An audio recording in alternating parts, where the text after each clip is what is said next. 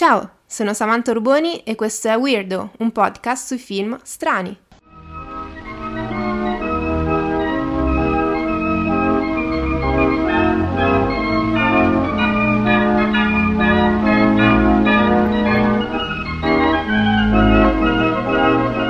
Ciao a tutti e a tutte, oggi vi parlo di Enemy, film del 2013 di Denis Villeneuve.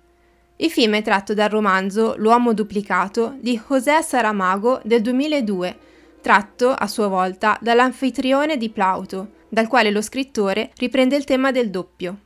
La chiave per decifrare il film è la frase che lo introduce: Il caos e ordine non ancora decifrato. Entriamo così nella vita di Adam, professore di storia alle prese con una forte depressione ed interpretato da un Jake Gyllenhaal in stato di grazia. Adam, dopo il divorzio dalla moglie, decide di vivere isolato dal mondo. Un giorno un amico gli consiglia di noleggiare un film dal titolo Volere è potere.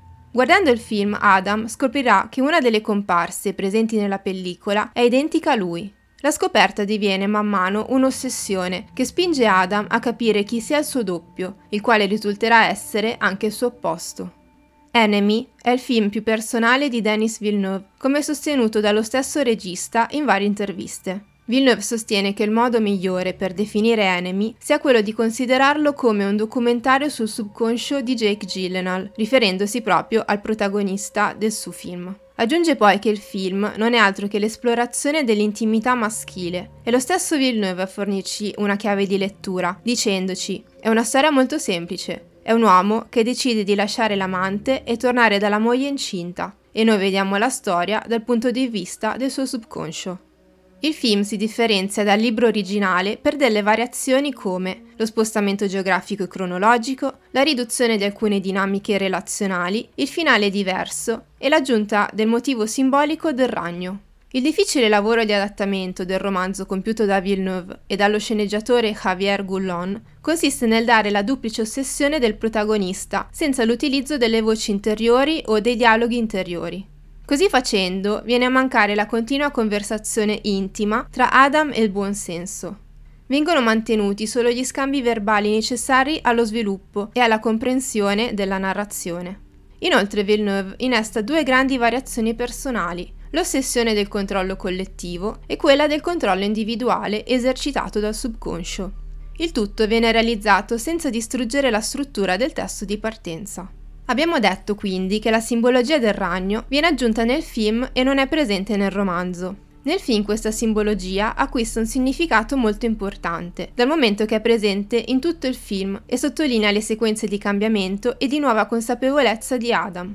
In una delle prime scene di Enemy, l'arachnide appare letteralmente servito su un piatto d'argento, in un club che ci ricorda molto il Kubrick di Eyes Wide Shut. Il ragno è come se venisse offerto agli spettatori, una chiave di volta per la risoluzione di quello che andremo a vedere.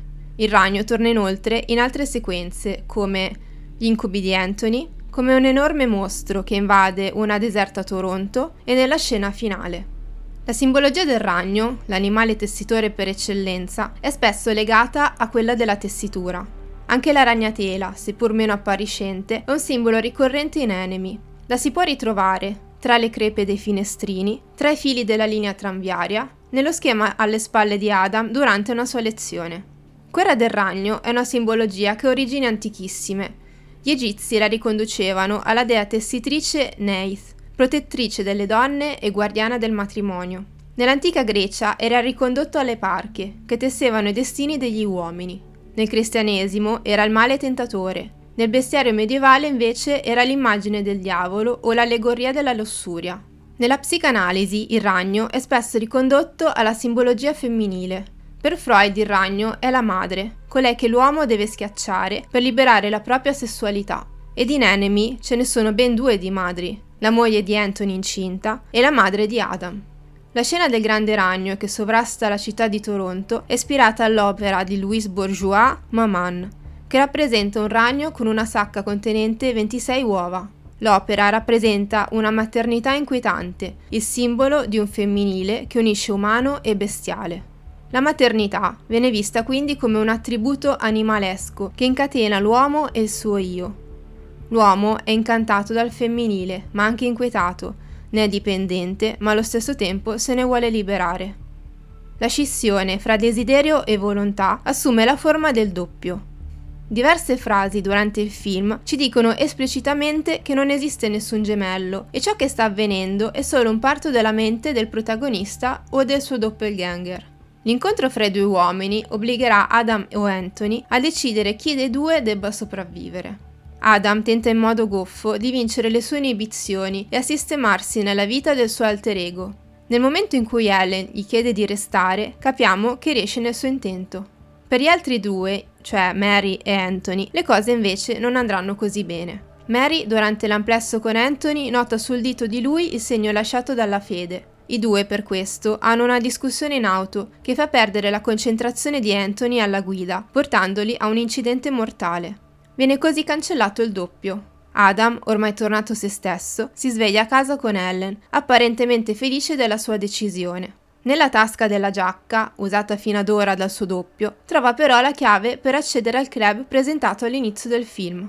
Capiamo che nella mente del protagonista nulla è veramente cambiato decide immediatamente di andare al club, chiedendo alla moglie se può prendersi la serata libera, a causa di un impegno, entrando di nuovo così nel loop dell'eterno ritorno. Varcando la soglia della camera da letto, si trova davanti un ragno a misura d'uomo, la vera forma di Ellen, che lo smaschera. La sua espressione di impotenza ci porta al finale del film.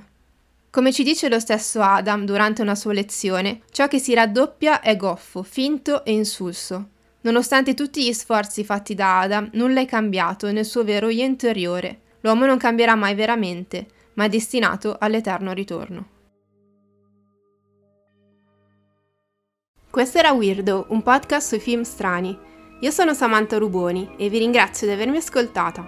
Se volete potete seguirmi anche su Instagram alla pagina at Weirdo Podcast dove potete trovare aggiornamenti, anteprime e approfondimenti dedicati alla puntata appena postata e dove potete chiedermi curiosità e delucidazioni. Se il podcast vi è piaciuto, ditelo ai vostri amici e fatelo conoscere. Noi ci sentiamo alla prossima. Ciao!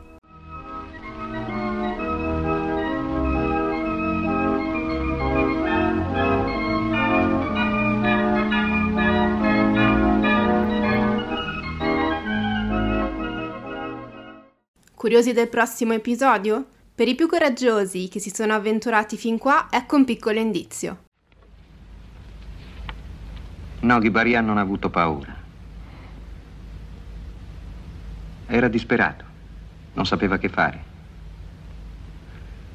Pensava che quello che succedeva succedeva solo a lui. Ma cosa stai dicendo?